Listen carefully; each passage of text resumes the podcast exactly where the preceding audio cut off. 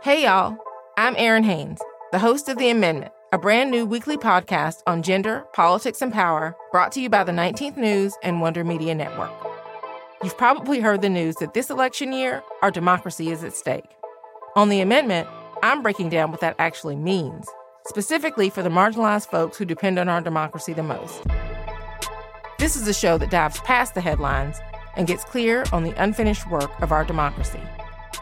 Listen to The Amendment now, wherever you get your podcasts.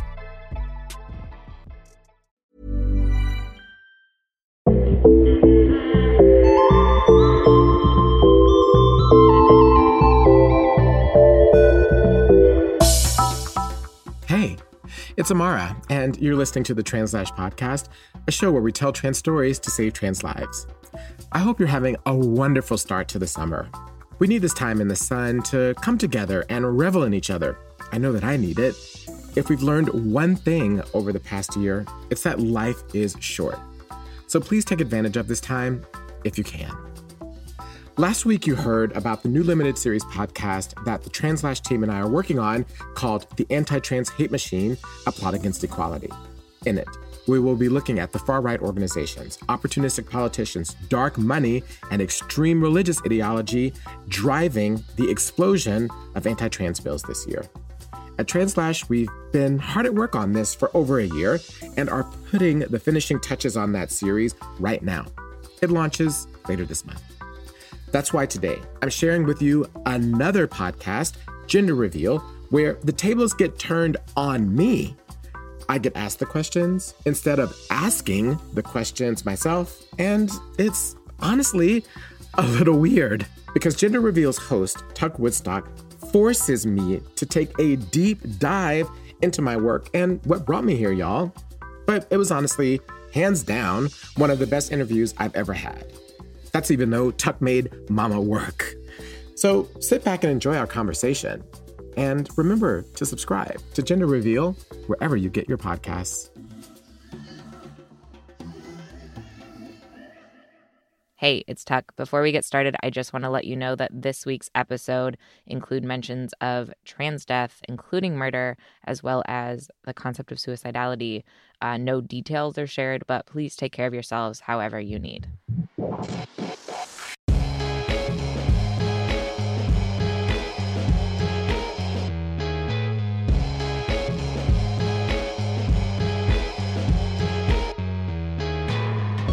Welcome to Gender Reveal, a podcast where we hopefully get a little bit closer to understanding what the hell gender is. I'm your host and a resident gender detective, Tuck Woodstock.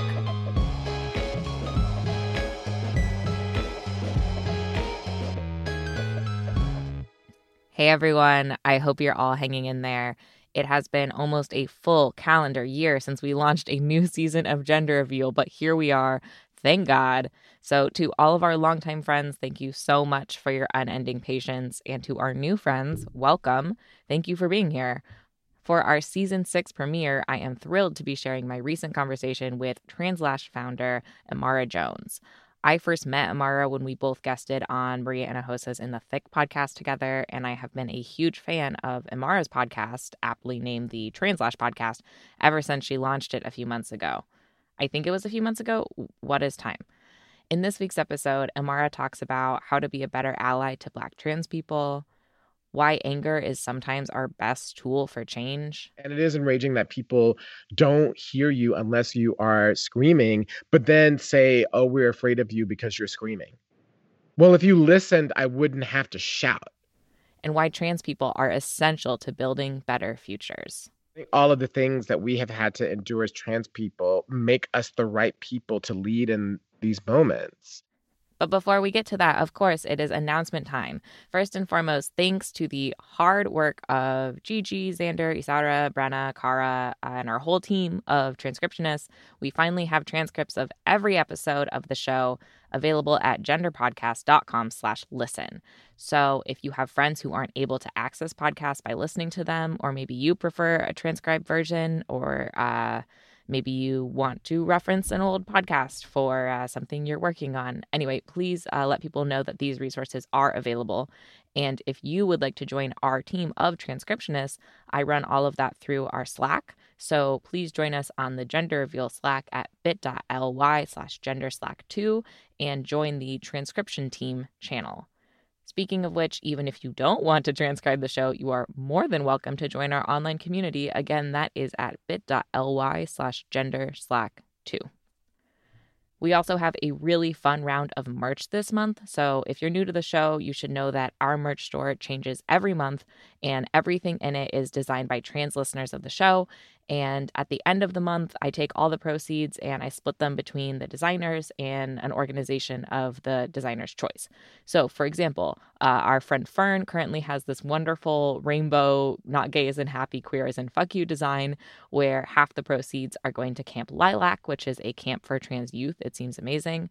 Our friend Ariana Martinez, who's one of my favorite artists, has a shirt up that says gender is a boundless expanse. That really is one of the most beautiful merch items we've ever had. It's like a piece of art, which makes sense because they're an artist. And all of the proceeds on that one goes, like all of the proceeds on that one actually goes to the Transgender Law Center's Black LGBTQIA Migrant Project.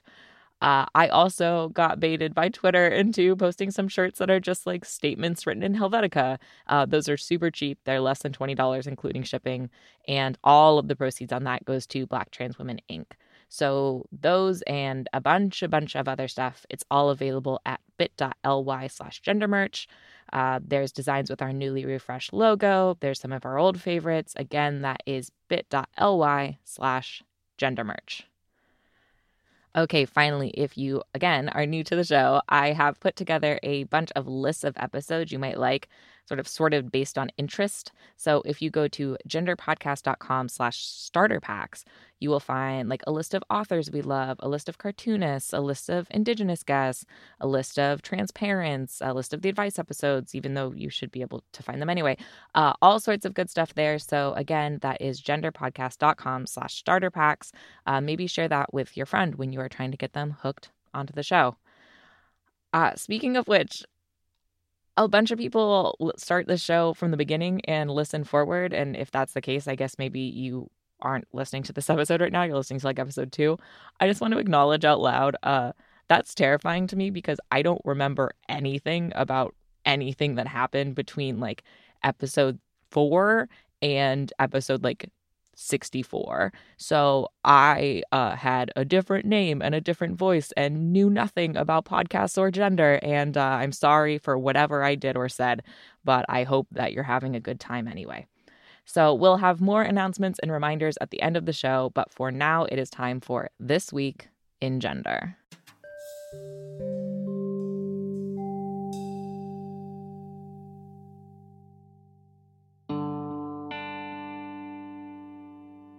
Before we do anything else this season, I want to take a few moments to remember Monica Roberts, who passed away in October.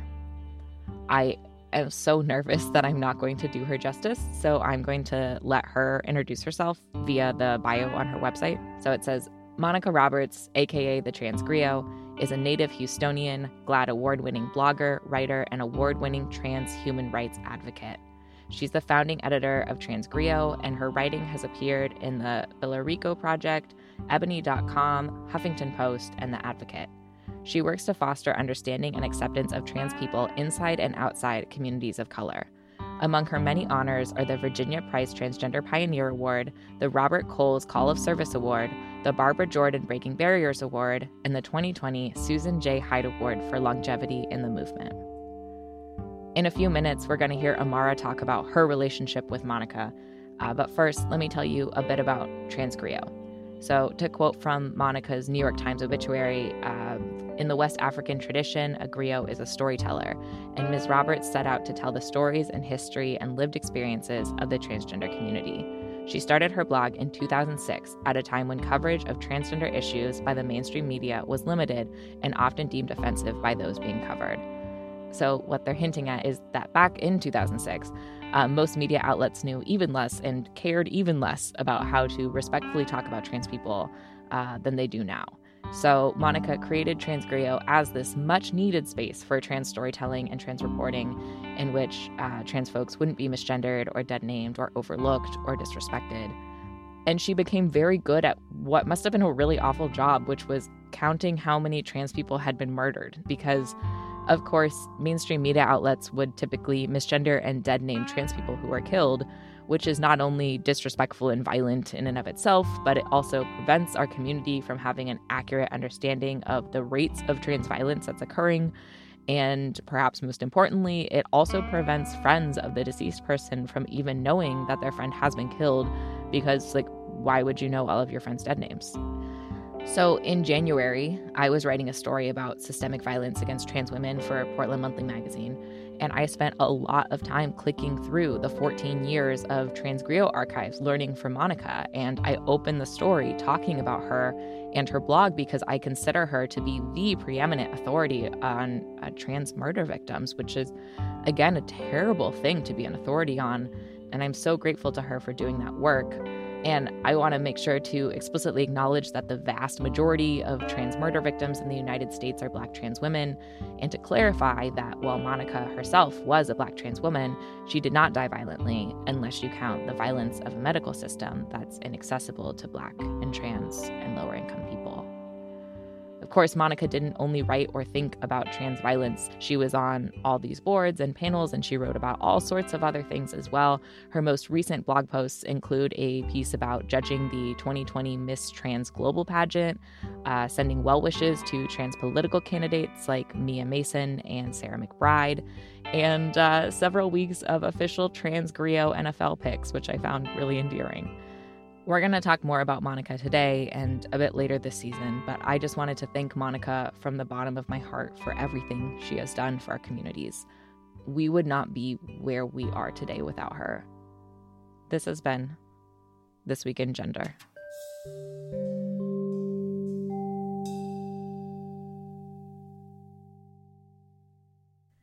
Okay, we've got a quick piece of They Mail for you this week. That's just a message from someone that I'm going to read on the show. So this message comes from Jay, and it says, "Hey, I'm a partially sighted queer artist who draws portraits. My commissions are currently open, so check out my Instagram account at j.genesis.art. Thanks." So again, that's jay.genesis.art. Go check out Jay's work. They look great. And if you'd like to submit your own message for us to read on the show, you can do so via the form in the show notes or by going to genderpodcast.com and scrolling down to the footer and clicking on They Mail. Amara Jones, whose work has won Emmy and Peabody Awards, is the creator of TransLash Media, a cross-platform journalism, personal storytelling, and narrative project which produces content to shift the current culture of hostility towards transgender people in the United States. She is also the first journalist in residence at WNYC's The Green Space, where she hosts the monthly program Lives at Stake, and is the host of the TransLash Podcast. In 2020, Amara was featured on the cover of Time magazine as part of its new American Revolution Special Edition.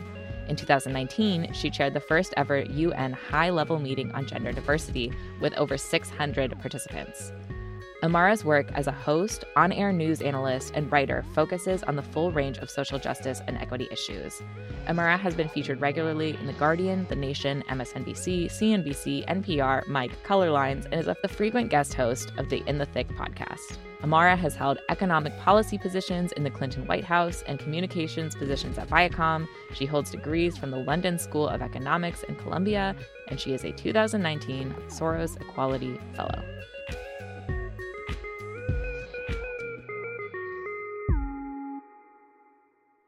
The way we always start the show, in terms of gender, how do you identify? I identify as a woman. She, hers are my pronouns. So I want to dive into all sorts of things that you do. I'm so excited to be talking to you. But before that, we actually haven't released an episode in a while. We've been between seasons. So we haven't released anything since Monica Roberts passed away. And celebrating her is one of the first things like I want to do in this season. Yeah. And so I was actually wondering if you would be willing to tell our listeners more about Monica's legacy and like what she's meant to you.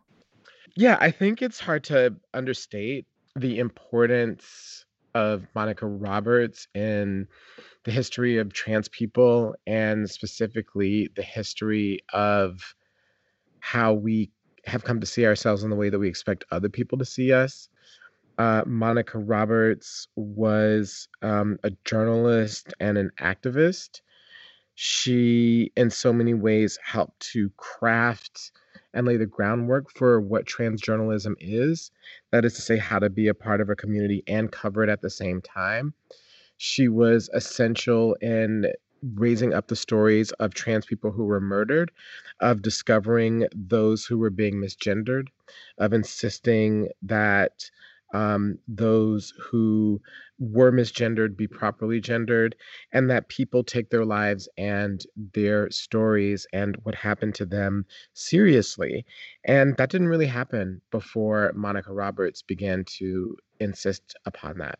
So for any of us who are trans journalists or storytellers like myself, we owe her so much. And not only did she tell the stories of death, but she was often the ones who told the stories of trans triumphs. She was a walking library in terms of what trans people had done, what, when, and who those people were. I think for me, she was and is an inspiration. I said at the time of her death that she is and was an essential North Star for trans journalists. And I think that that's absolutely right. And I know that there were so many people who were moved by her passing, from Janet Mock to Laverne Cox to Raquel Willis, Alok. The list really goes on. I think that we have to find ways to both preserve her memory and preserve her legacy, and to make sure that we continue to uphold the standards of demanding that people take our lives seriously and that we cover them in a way that honors people's humanity. Yeah, she was so inspirational, I think, to any trans journalist. It's really hard to imagine the world of trans journalism without her. Yeah, and I think trans storytelling, I mean, you know, she meant a lot to people like Janet, and I think that she was really important in terms of a historical memory. I think it's so funny, one of the last things she communicated to me in a DM was that I had called Andrea Jenkins the first Black trans woman elected in history. And she was like, well, she's the first known one, and we should say that she was the first known one because she wasn't the first. And in my mind, I was like, okay, well, I understand that. But if we didn't know who they were, then it's hard to judge if even that person was the first one. That's the first person that we know about. And so we kind of went back and forth. But then she was like, okay, I really respect what you do. And, you know, more soon. That was literally the last thing that she said to me. And that was probably 2.5 months ago. And I remember thinking at the time, you know, we really need to have Monica on the podcast. Like, I really want to have her on. And I thought, oh, we're slated out to the end of the year. We can do it early next year. That'll be perfect. And next year was too late. And so I'm so sad about that. I'm so sad that I had that thought and thought, well, we can just do that later. And we couldn't. And it's just a reminder that we really have to, you know, treasure and honor people while they are here, and to just download as much as we can from everything that they've learned. Yes, absolutely. So speaking of your show, I do want to talk about TransLash. You're the founder of TransLash. The tagline is TransLash tells trans stories to save trans lives during this pivotal moment in history. That's right. Can you tell us more about how TransLash got started and what you mean by telling trans stories to save trans lives? Yeah. Well, TransLash got started at the tail end of another project that I did that was also an independent media project, which was figuring out ways to reconceptualize the news for marginalized people overall in the United States. As that project wound down, I asked people, it's called The Last Sip. And so I asked our team, I said, well, what should we do? We have a little bit of money left over. What should we do? And everyone said, you should tell the story of what it means to be trans right now. And the very first words out of my mouth was, why would I do that? Nobody's going to care about that. Wow. That was the first thing that I said. It just rolled out of my tongue. And it's weird to think of the way in which we can think that our stories are not important or that no one's going to care about us. I think that can be a condition of being trans. And I didn't even realize that I was doing that, or that I even had those thoughts. So, and I also thought there were all these other people that were out there doing things like on YouTube or whatever. And I was like, well, you know, why would I need to come alongside that? And then I said, but we'll have one more meeting, and at the last meeting, we'll talk about this again. So we had our very, very, very last team meeting, and I asked the question again. And then everybody said that I should do it. And one of the really good things about me is that I know when I should listen to other people. It's just kind of a trick, right? Knowing when you should listen and when you shouldn't, even if you disagree with people. And I was like, I thought about it and I said, okay, I trust everybody here and I should do it. But then I said, if I do it, I'm going to do it in a way in which I not only tell my story, but I tell the story of a community. And then within that, tell the story of the country, like where it is. And we made the first short doc and it was received really well. And so then I just began to put more energy. And as I did more, I understood the critical nature of what I was doing. And that's also really interesting to me as well. What I've learned from this project is that the things that we create change us as much as we change them. And so as I began to understand the importance of what I was doing and how I was doing it in a way that was unique and that was resonating, I then understood that what I needed to do was to grow it to have the impact that I saw that it could have, that is to save lives. You know, I think that one of the major reasons why we face so much hostility and so much violence is because people don't see us as human and that they essentially devalue us. And I think that a huge part of storytelling, I mean, throughout time, we do it right now, is that it allows us to go into the humanity of other people so that we can understand them, so that we can connect with them, so that we have illumination in terms of who they are and what they're going through. And it is my belief that the more we do that, the more that we see the humanity of other people, the more people see our humanity as trans people, the less likely they are to support violent policies against us, to allow people to say or to harm us with their words or with their deeds. And it changes the atmosphere in which our murders take place, which is against this backdrop of dehumanization. And that's why I think storytelling is really essential. It's also really important for us as trans people to be able to see possibility, life, a road ahead. And one of the most powerful moments for me was when we released The Future of Trans in June. I got a note in my inbox from a trans person who said that seeing that documentary had prevented them from committing suicide the night before. And that's why I believe that storytelling can save lives. It helps us save our own lives, and it also helps to change the atmosphere of harm that leads to our death. Yeah, that's really powerful. I'm so glad that that could be there for that person. So thank you for everything you're doing for our community. I feel like it's, somewhat self-selecting, like the people who are going to go out of their way to listen to a podcast about trans people are maybe the people who already are less inclined to murder trans people. How do you make sure that your content reaches like its intended audiences? So a couple of things. To be clear, the content's not designed for murder. So. No, I know. So just to be clear, the content, as it is, not designed for murderers. But there is this enormous gray area of silence and people not knowing or understanding that allows those other people to be able to operate without impunity. I mean, one of the things that strikes me when you look into so many of the murders of trans women, black trans women especially, of course, is that so many of the people who committed the murders don't think they've done anything wrong. Mm. Like they will wait for the police calmly and tell the police, yeah, I killed this person. They don't, in their mind, they haven't done anything wrong. And that's because there's a void in our culture that says that we matter and that this is unacceptable.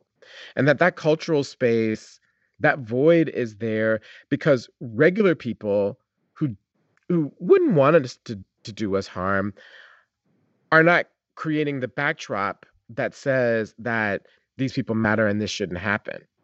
And I have had a lot of people who have said, you know, I was curious about trans people and I really didn't know. And then I looked at your documentary, or I looked at one of your video projects, or I, you know, listened to the podcast. And now I see all these things that I didn't see before, and it makes me want to do more. Those are the people that it's designed to do, because those are the people that help change the cultural background and background noise that is essential for creating space for us. Right. And that's what I think is essential. That's who the podcast is designed at. And it's also designed for us, you know, like, you know, it's also for us to understand the breadth and the range of our community and to draw inspiration from that and possibility from that. Those are who the audience is for. And that's the way we're working to shift culture. Yeah, that makes so much sense to me.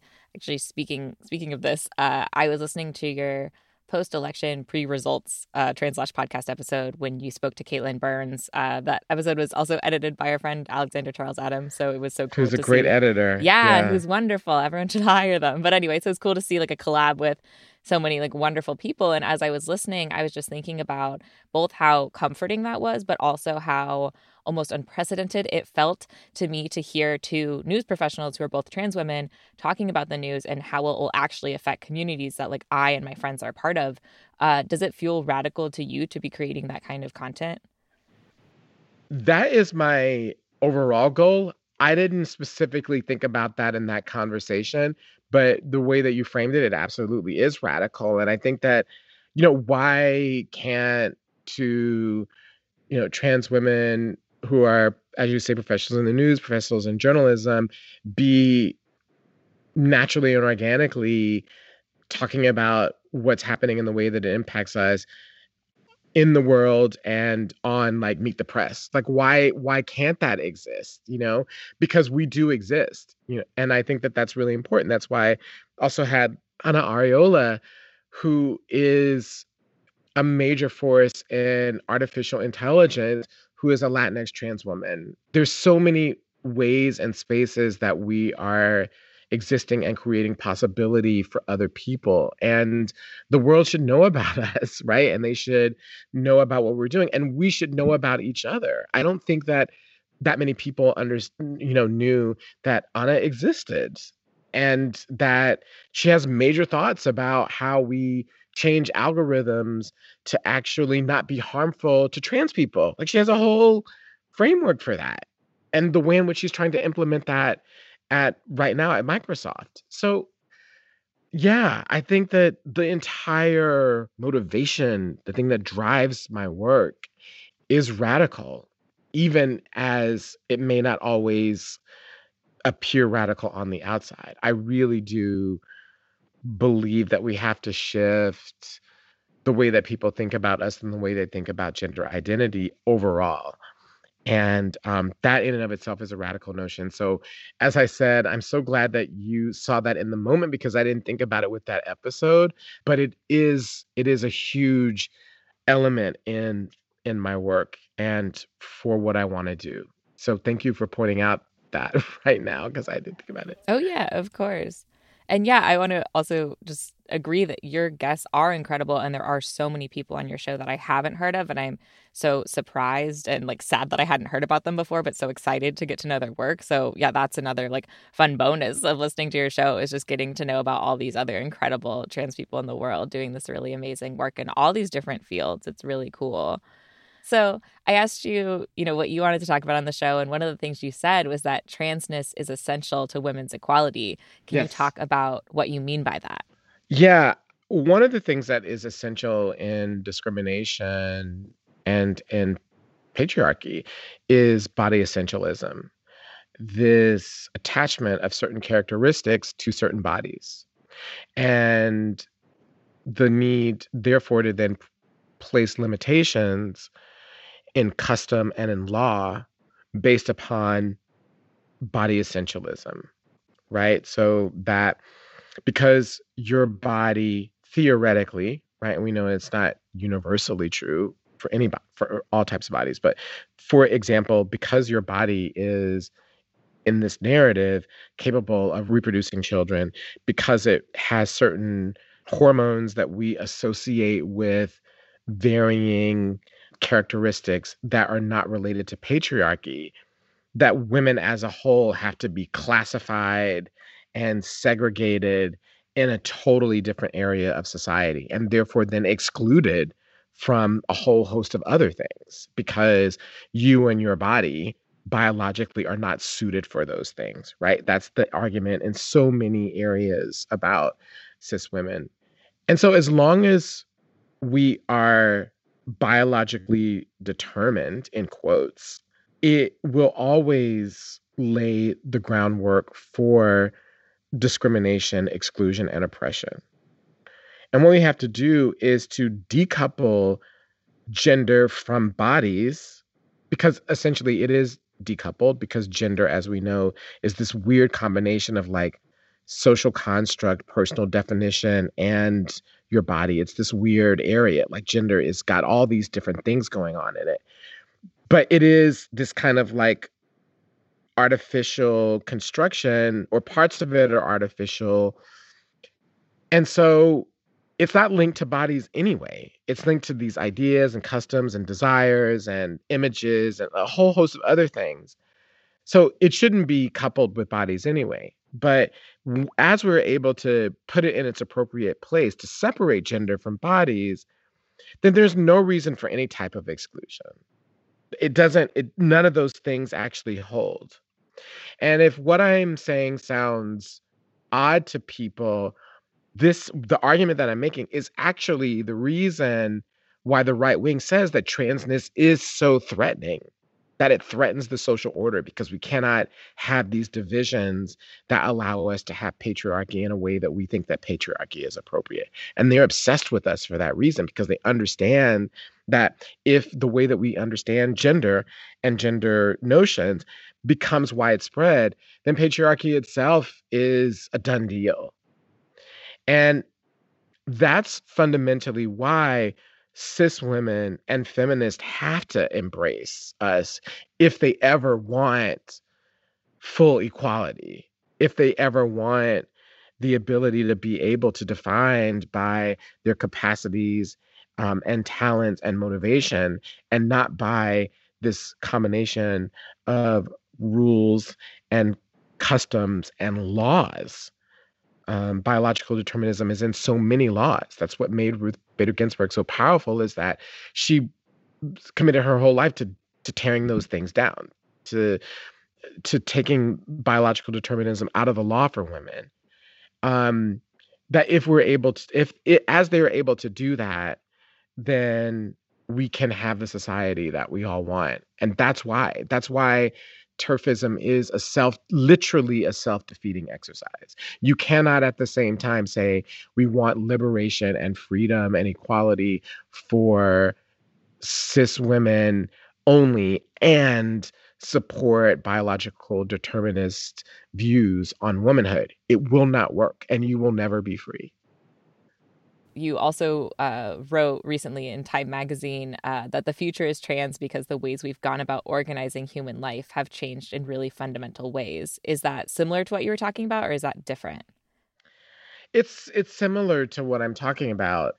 I mean, I really think that we are essential to the future for so many different reasons, but I think that we are essential to the future because I think all of the things that we have had to endure as trans people make us the right people to lead in these moments, right? We understand that society has to fundamentally change. The way in which we relate to the environment has to fundamentally change. The way in which we relate to other people has to change. And this journey of transformation, this journey of thinking outside the binary, this journey of knowing what rules to break and how to break them, and how, when we do it in the right way, that we can actually lead to better lives. Those are things that we all have as trans people, every single one of us. And those are the skills that our society needs, but is so badly lacking right now. Hey, y'all. I'm Erin Haines, the host of The Amendment, a brand new weekly podcast on gender, politics, and power, brought to you by the 19th News and Wonder Media Network. You've probably heard the news that this election year, our democracy is at stake. On The Amendment, I'm breaking down what that actually means, specifically for the marginalized folks who depend on our democracy the most. This is a show that dives past the headlines and gets clear on the unfinished work of our democracy. Listen to The Amendment now, wherever you get your podcasts.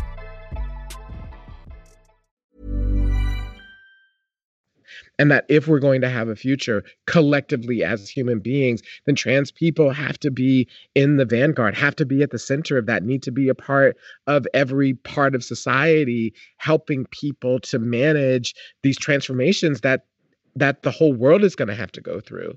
And that's one of my essential messages as well, that like we are essential to the future. The future cannot happen without us. It will not be. Yeah, you also write in the article that Black trans women are essential to creating the future because when everything fails you, you're more clearly able to reimagine what it would look like if things worked, which is what you just said. But I love that as a quote. I think that that's right. I mean, I think that like when things aren't working, you don't question things when they're working for you. You just don't. You know what I mean? Like when the lights work all the time, you don't give a whit like where the electricity comes. You don't think about any of that, right? It's when the lights don't work that you suddenly freak out. Oh my God, whatever. And how did lights not work? What? We have this aging equipment, whatever. You then question everything. And so I think that like in thinking about why the opportunities were different for me as a trans person in journalism versus other people, and why we don't see ourselves represented, why we don't see our stories covered in the right way, why the healthcare system is such a landmine for us. Why do I have to go to court to change my name? Why is the state so interested in what I call myself, right? Like, and why do I have to go to the state to ask for permission? The way in which so many systems fail Black trans people, from education to employment to housing, like you name it. There's just not anything that is working for Black trans women, which is why there's such high levels of marginalization. But when those things aren't working, you can then look at the gaps and see them really clearly. And you can see the failures really clearly. And then you can begin to imagine and think about ways to address those that people who never question things never do. And that's why I often have this saying where, like, if you center Black trans people in policymaking and job recruitment and all these other things, that you'll actually shift the way those things are done for everybody and create new possibilities for everybody. That one of the things that we understand intuitively is how it's not win or loss, right? It's how to expand. Our whole lives are about expansion and growth. And so I think that that's one of the reasons why we have to include Black trans women in everything, is that it's not about this trade-off. It's about the definitions of creating more. Yeah. So speaking of Black trans people specifically, I think we've seen in the last few months a lot of people who frankly have never thought about Black trans people, thinking about how to show up for them for the first time. And because it is new to them, they don't really know how to do it in a way that is not tokenizing or performative or like counterproductive. Do you have suggestions for people like that who are trying to figure out how to actually like materially support Black trans communities? Well, I think read. That's the first thing. That's a very personal and reflective activity. Read Janet's book, which is a great read. Read and watch documentaries about Marsha P. Johnson, which you can do. Follow Black trans people on social media. There's so many people that tell their stories and that have perspectives. They like Hope Chazelle. She does a quadrillion, gazillion videos all the time that people can watch and engage. And read what people have written, read what Raquel has written. You can read what I've written. You can read, there's so many things out there in terms of articles and books and videos and people to follow, tons. So get to know people as people, even if they're not in your immediate world. The other thing that I think is bring Black trans people into your orbit. And I don't mean this in terms of like tokenizing, like, let me go get a Black trans friend. But I mean, to the extent that you are in groups or associations, try to get Black trans people to join them. Try to get your workplace, if you can, to hire Black trans people. Put Black trans positive posts on your social media. There are all these things that people can do just in terms of like including us into their daily lives and consciousness, which will lead to other things. Because, for example, if you follow Black trans people on social media, eventually they will tell you what you can do to help. They will tell you things that are important. They will post events that they will be at that you can watch virtually and learn more. What I mean is that, like, when you include people in or into your routines and orbits, then the flow can become natural. And I guess that's what I would suggest. It's not only, you know, contribute to Black trans organizations and, you know, all those things, but it is starting to put Black trans people into your consciousness. And I think that that's what then leads to change. Well, I think speaking again sort of to like genuine representation and equity, in August, you published a letter to the president of BET, which was signed by a wide array of Black trans icons, frankly. It's an incredible list. Can you talk about what brought you to write that letter? And I'm also curious, like, if you received any kind of response to it. You know, one of the great struggles of the last few months, aside from everything else that's breaking in the world. Right. So what happened is that I was asked by an ad agency to make a video that was set to run during the BET Awards. I had been told it had been scheduled and was going to run during the awards. I watched the awards. It didn't run. The next day I said, BET, why didn't my ad run? Who pulled it? And then I just got total radio silence. And I then started this Twitter campaign and continued to get radio silence, like totally ignoring me. And then eventually I wrote an op-ed for the GLAAD because I wanted it to run in a Black publication where I essentially called them out and said, what's going on? And then, of course, the minute you do that, they responded, right? So then we had some exchanges. I thought that those exchanges, conversations with them, I was continuing to get contradictory information. I was being stonewalled. Quite frankly, they said some things a couple of times that I knew that weren't true about the entire circumstance. And so that then led me to demand more answers. And then it was radio silent again. They just totally ignored. I then began to think about the way in which what happened to me was not in isolation, but it was part of a larger pattern at BET that we could document at least almost a decade in the making. And that's when I realized that it's not personal, it's institutional. This is about a culture, it's not about a person. So then I got the idea to write this letter saying that we as Black trans people demand change at BET. And the reason why is because of some of the things that we addressed at the very beginning of this, which is the essentialness of cultural change.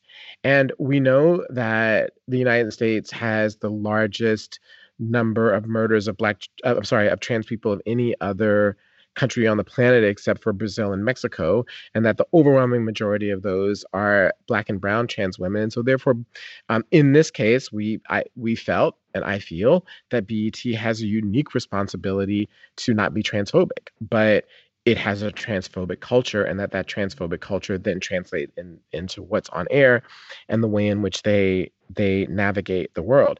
And so I put that down in a letter. And I worked for weeks to circulate it amongst a wide community of people. I think 48 signed the letter. I think we're up to 53 now. And quite clearly, it's not just me who thinks this. It's a broad spectrum of our community. And we wrote that letter. And it was because we wanted to demand change at BET.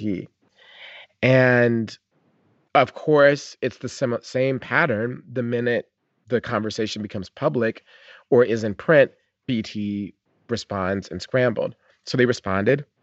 And essentially what's been happening since August, if you can believe it, since August, we've been trying to come up with a way to have a conversation about what happened. So far, we've not been able to figure that out. I think, you know, we'll have to just see how it unfolds and then what our response will be. But at some point, I have to let people know what's going on. And I'm hoping that we'll be able to say we met with them. They heard our concerns. We hear the things that we asked for, hear the things that they said, And, you know, we either are in a good place or we're not in a good place or we're still trying to work it out. That's what I hope I can tell people. But right now I can't say that. And we'll see what happens. But again, it's in a cultural morass there, to be quite frank about it. And I am hoping that we can get past that to actually get in a room together, us and them, and have a frank conversation and see where we land. We have not been able to do that. We have spent the time since August talking about talking. We'll see how that goes. Literally, that's what we've been doing. Yeah. And so we'll see. I want to, everybody has a process to get to where they need to be, you know, and hoping that they can get there. But, you know, if they can't, then we have to think about what that means as well. It's excruciating. And it involves, and also, by the way, it's all unpaid labor, right? Like, it's all unpaid. Nobody, this is a huge time sink, you know, and it's emotional labor because this is very triggering and traumatizing. And, you know, it's a lot that goes into this. So it's excruciating. Yeah. Do you have a Venmo? Can we Venmo you for all of this labor? Sure. What's my Venmo? It's just my name, Amara Jones. Perfect. Well, I'll pressure people at the end. Oh, but what you were just saying actually reminded me of something that I think about quite a lot, which is that so often when we're trying to call out or call in media institutions or other sort of corporate entities, the only way that we can really get them to respond is by putting pressure on them publicly. And then I think, like, in my case, I feel like I have this, you know, brand now of being really fiery and always, like, calling people out and, like, stirring the shit up. And I'm just like, well, they won't listen to me otherwise. Is that something that you feel like you have to confront as well? Like, that kind of balance? And I hate it because by the time I'm doing that, I'm incredibly angry. Right. So, you know, I'm incredibly angry. And so that, you know, it takes a lot of energy to do that, but that's the only way that they listen. And it's enraging. And if you were doing the right thing from the beginning, we wouldn't be here. It's a real simple, right. You know what I mean? Yeah. And if what happened to me was an isolated incident and you actually were, you know, we're really pro LGBT, you wouldn't have 53 people from across our community, from academics to people that work in technology to actors to politicians, calling you on your transphobia, right? And so that means that the problem is widespread. And it is enraging. And it is enraging that people don't hear you unless you are screaming, but then say, oh, we're afraid of you because you're screaming. Well, if you listened, I wouldn't have to shout. I'm wearing a sweatshirt right now that I love that says, fight everyone, never make it easy. And I'm like, I don't want to live this way. It's just the way we got to do it. Right. No one wants to do this. Like, this is not fun and it's not what anybody wants to do, but it's necessary. And your behavior mandates it. I was actually just thinking about this. I was listening to your show this morning. There's one episode I hadn't listened to yet. And I was thinking about how wonderful it is to hear you interview people about things that aren't always only about gender, and how wonderful it would be if my job as a consultant or as someone who's just talking about trans people could become almost obsolete, and how wonderful it would be if I didn't have to do consulting and workshops anymore because everyone already knew how to treat trans people with basic respect and I could interview people about other things. Do you feel like this will be your work for the rest of your life, or are you sort of aiming to make yourself obsolete as well? Ooh, I don't know. I will always be a huge part of my work, because I think that one of the things that I realize, and I'm just looking at the arc of American history when I say this, is that these fights are long. You know, they go a long time.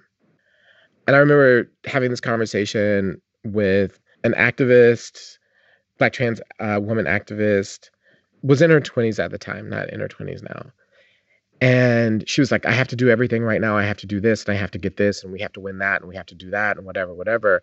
And at the same time, she was burning out. And I said to her, these fights are long the trick is to figure out how to sustain yourself through the longevity, not how to somehow make the process go faster than it's going to go, because that's just not America. It's just not the way that the system is designed, right? So, for example, we are on the cusp of having a new administration enter office, thank God. And they'll probably reverse a lot of the bad shit that Donald Trump did, which is essential for us to live, right? We're not even talking about like improving our lives. We're talking about the ability to live, like the ability to walk into a hospital and not have someone say, oh, that person has had a heart attack, but I'm not going to treat them because they're trans and I'm uncomfortable. Like Donald Trump says that they could do that, should do that. But next year, we're going to face a fight of, in almost half the states of the country, 23 states, with anti-trans bills. And that's going to be on the state level. It's going to have nothing to do with the federal government. You know what I mean? This process is long. And I try to think about how to sustain myself through it. I don't know. There may be times in my life when I dial it up and when I dial it down in terms of like, I'm going to go work on another project. But I can't ever imagine that there's not going to be a time when this work is necessary. If I am wrong, I will be so thrilled. But I can't imagine a time when we're not going to have to do this work. I just hope that it becomes easier, that there's more space for us, that there's more respect for us, and that there's less violence against us. Those are the things that I think that we can expect and should expect, you know, during the time that we're doing this work. But if you look at the right, for example, for women to get the vote in this United States, that took 80 years. 80 years. The people that started that movement in their 30s, you know, lived until their 70s and 80s. Some of them, they died and they didn't live to see what they worked for. There's still no equal rights amendment to the U.S. Constitution. The people that started that fight, some of them have passed, some of them are still alive. Some of them, like Gloria Steinem is, but she's in her 80s. She may not live to see a movement or for an equal rights amendment to the Constitution that she helped start. Oof. Isn't that heavy? Yeah, it is. But it's a heavy thought. It is. But I'm so grateful and so inspired by all of the work you do. And I'm so excited that you'll be continuing to do it. You start every episode of TransLash with a moment of trans joy. And you end it with something that you're looking forward to. And I think completely separately, unless I did this subconsciously, I've also been trying to ask our guests what they're looking forward to specifically this season, because it's so hard to look forward to anything in these times when we're, you know, trapped indefinitely in a quarantine during a pandemic and all these other things. So I'm curious, you know, what you're looking forward to or what's bringing you trans joy lately. Ooh, what's bringing me trans joy? Well, you know what I am loving are all of the Trans Awareness Week posts. I love seeing all of the people who are living their lives, going to school, raising kids, doing all of the normal stuff of life, posting about being proud of being trans and posting about their journeys. I love those posts, and I love looking at those posts of, you know, people in all parts of the country doing all sorts of things, celebrating their lives. I'm super inspired by that. So that brings me trans joy. And then there's so many beautiful things that have been done this year in terms of shooting trans people, and I mean through film and photographs. Not with firearms. Not with firearms, but shooting as in photo shoot. You know, so many really interesting and beautiful things that are also being done around this week that are more stylized. And all those things give me life, because it's like living in a trans world for a week, you know, like, which I really find inspirational. So that's my trans joy. Like, other trans people are my trans joy for real. And my thing that I'm looking forward to is I am on the edge of burning out. Like, I am right at the limit, and I am taking all of next week off, and I don't have anything on the schedule, and I won't be doing anything but what I want. And that's what I'm looking forward to. And I'm going to do that again in December for a couple of weeks, because again, practicing what I preach, like, if I can't function, I can't do what I want to do. I can't do my job. I can't fulfill my purpose. And if I burn out, all the other stuff doesn't matter. And so I literally have to take the time. And like so many people, I am traumatized from this year. I am grieving. We have had demands upon us all, upon demands that we never expected. And at the same time, those of us that are still fortunate enough to be in work, there's too many people that cannot. But for those of us who are still lucky enough to be in work, the demands upon us in our jobs in this crisis moment are even more. And to me, those two things are unsustainable. Like living in crisis, being traumatized, and elevated demands upon us as people, that's not sustainable.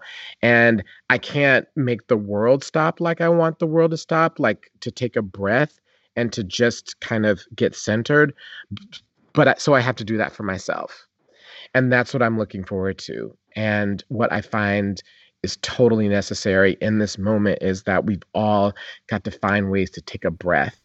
And that's what I'm looking forward to doing. Yeah, I'm genuinely so happy for you and like so proud of you for taking that time, because it's definitely, I see so often, especially in like left-leaning circles, of folks who are telling everyone else to take a break, but they're not taking a break. And I'm one of those people, and it's like the Spider-Man pointing at Spider-Man gif, you know? So I'm so happy that you're being a positive role model by taking some time for yourself.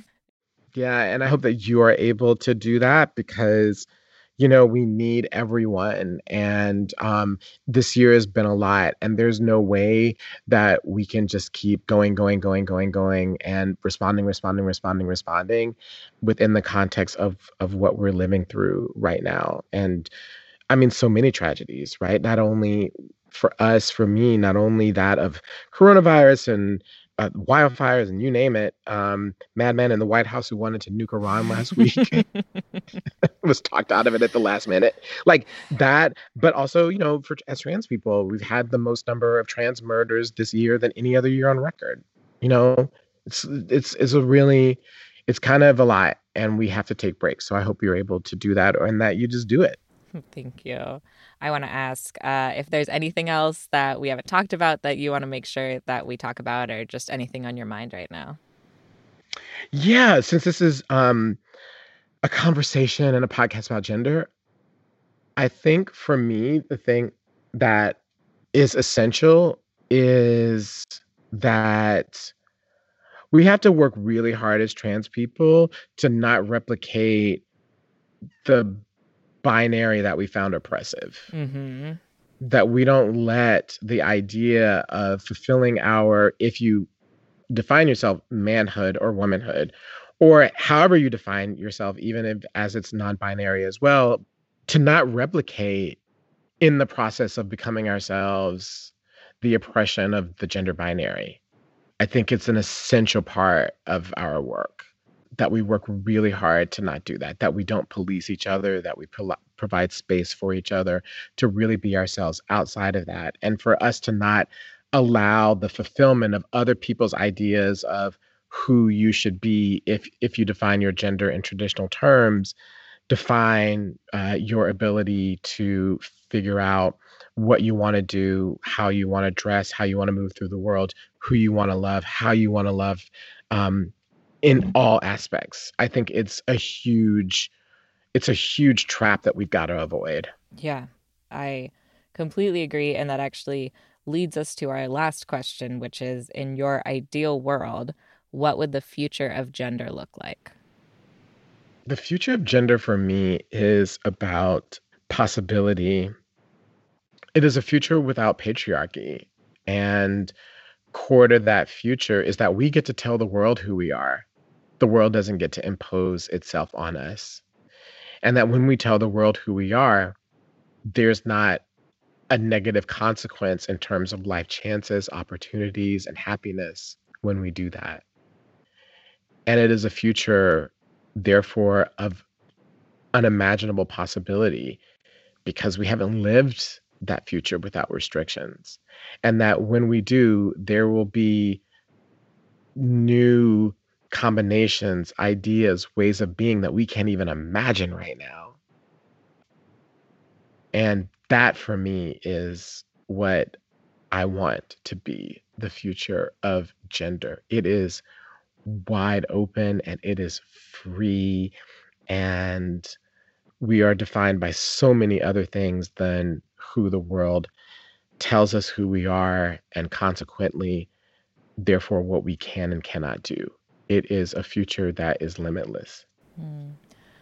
Amara, it was such a privilege and a pleasure and a joy to speak with you today. Thank you so much for taking the time. I know you're so busy, and this was just really, really incredible. I really appreciate you. Thank you so much. And I really appreciate you. Keep doing that excruciating, in the weeds work of one group at a time, one company at a time, getting them to act right, because those things stacked up over time are a change. So thank you so much. Thank you. Well, I will do my best while also taking a break at some point. Yes, take a break. That's an order. That's going to do it for this week's show. You can find Amara's work at translash.org and amarajones.com. Find her on social media at TransLash Media, and Venmo her for her time and labor at Amara Jones. We are also on social media. You can find us on Twitter and Instagram at GenderReveal. I'm also on Twitter at Tuck Woodstock. You can visit genderpodcast.com to find our starter packs of episodes sorted by theme, our transcripts of the show, our contact form, much more. And you can support the work that we do at patreon.com/gender, where just $1 gets you access to our weekly newsletter, and $5 or more gets you stickers and other fun prizes. We're also on Venmo and Cash App and PayPal if you'd like to donate that way. Links are in the show notes. Join our online community at bit.ly/genderslack2 and browse our truly excellent selection of merch at bit.ly/gender merch. There really is something in there for everyone. All proceeds go to really great causes, and everything in that store will disappear by December 31st, so get in there if you want something. This show is produced and edited by me, Tuck Woodstock. But we have another producer joining us this season, Isara Seves. Thank you, Isara, for everything you have done and will continue to do for us. And thank you to Oliver Ash Klein and Montana Thomas for your help in making this episode happen as well. Our logo, which I'm obsessed with, is by the talented Ira M. Lai. Our theme song is by the legendary Breakmaster Cylinder. Additional music this week by Blue Dot Sessions. We'll be back next week with more feelings about gender.